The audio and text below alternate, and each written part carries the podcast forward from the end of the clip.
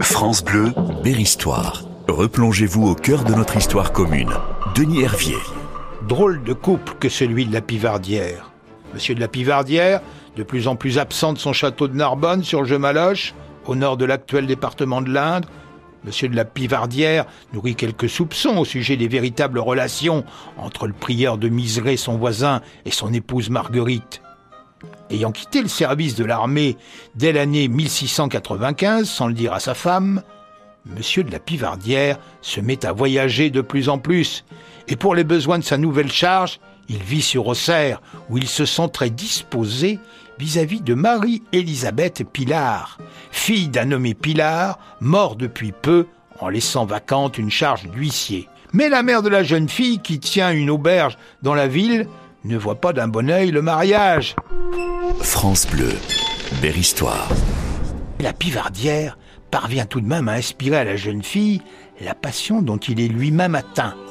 De la pivardière, plus amoureux que jamais, se détermine à devenir bigame.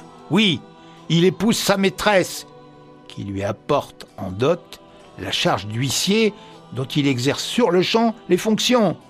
D'autres sources diront qu'il est obligé d'acheter cette charge à la mère de sa nouvelle femme. Peu importe, le voici de nouveau marié. Marié pour la seconde fois, il peut donc être accusé de bigamie. Il goûte avec sa nouvelle femme tout le bonheur permis durant deux ans.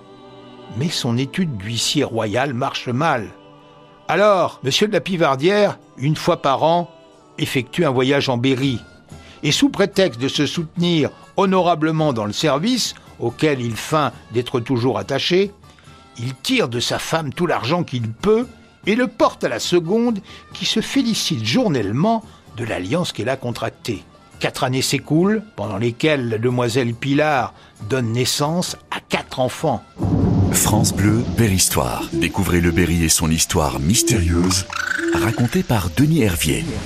Mais, oui, il y a un mais, car Madame de la Pivardière, la première femme de Charles-Louis, conçoit quelques soupçons sur la conduite de son mari. Il ne paraît chez elle que rarement, et il s'en retourne toujours en emportant tout l'argent qu'il y a au château. Au mois de juillet 1697, elle voit ses inquiétudes se réaliser par une lettre qu'elle reçoit de monsieur Vignan, procureur au Parlement de Paris. Ce procureur rapporte qu'en effet, un capucin d'Auxerre lui a écrit qu'on était fort en peine de savoir où était la pivardière et qu'une femme d'Auxerre lui avait demandé où elle pourrait lui faire tenir les hardes qu'elle avait à lui envoyer. L'histoire commence à se corser pour monsieur de la pivardière.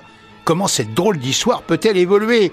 Car si sa femme découvre qu'il a une seconde femme à Auxerre, eh bien, elle peut porter plainte et faire accuser son mari de bigamie.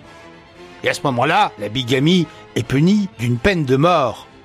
Vous voyez donc que la pivardière a tout lieu de s'inquiéter. Oui, monsieur de la pivardière est vraiment dans de drôles de draps. France Bleu, Berry-Histoire. La petite et la grande histoire du Berry. Denis Hervier.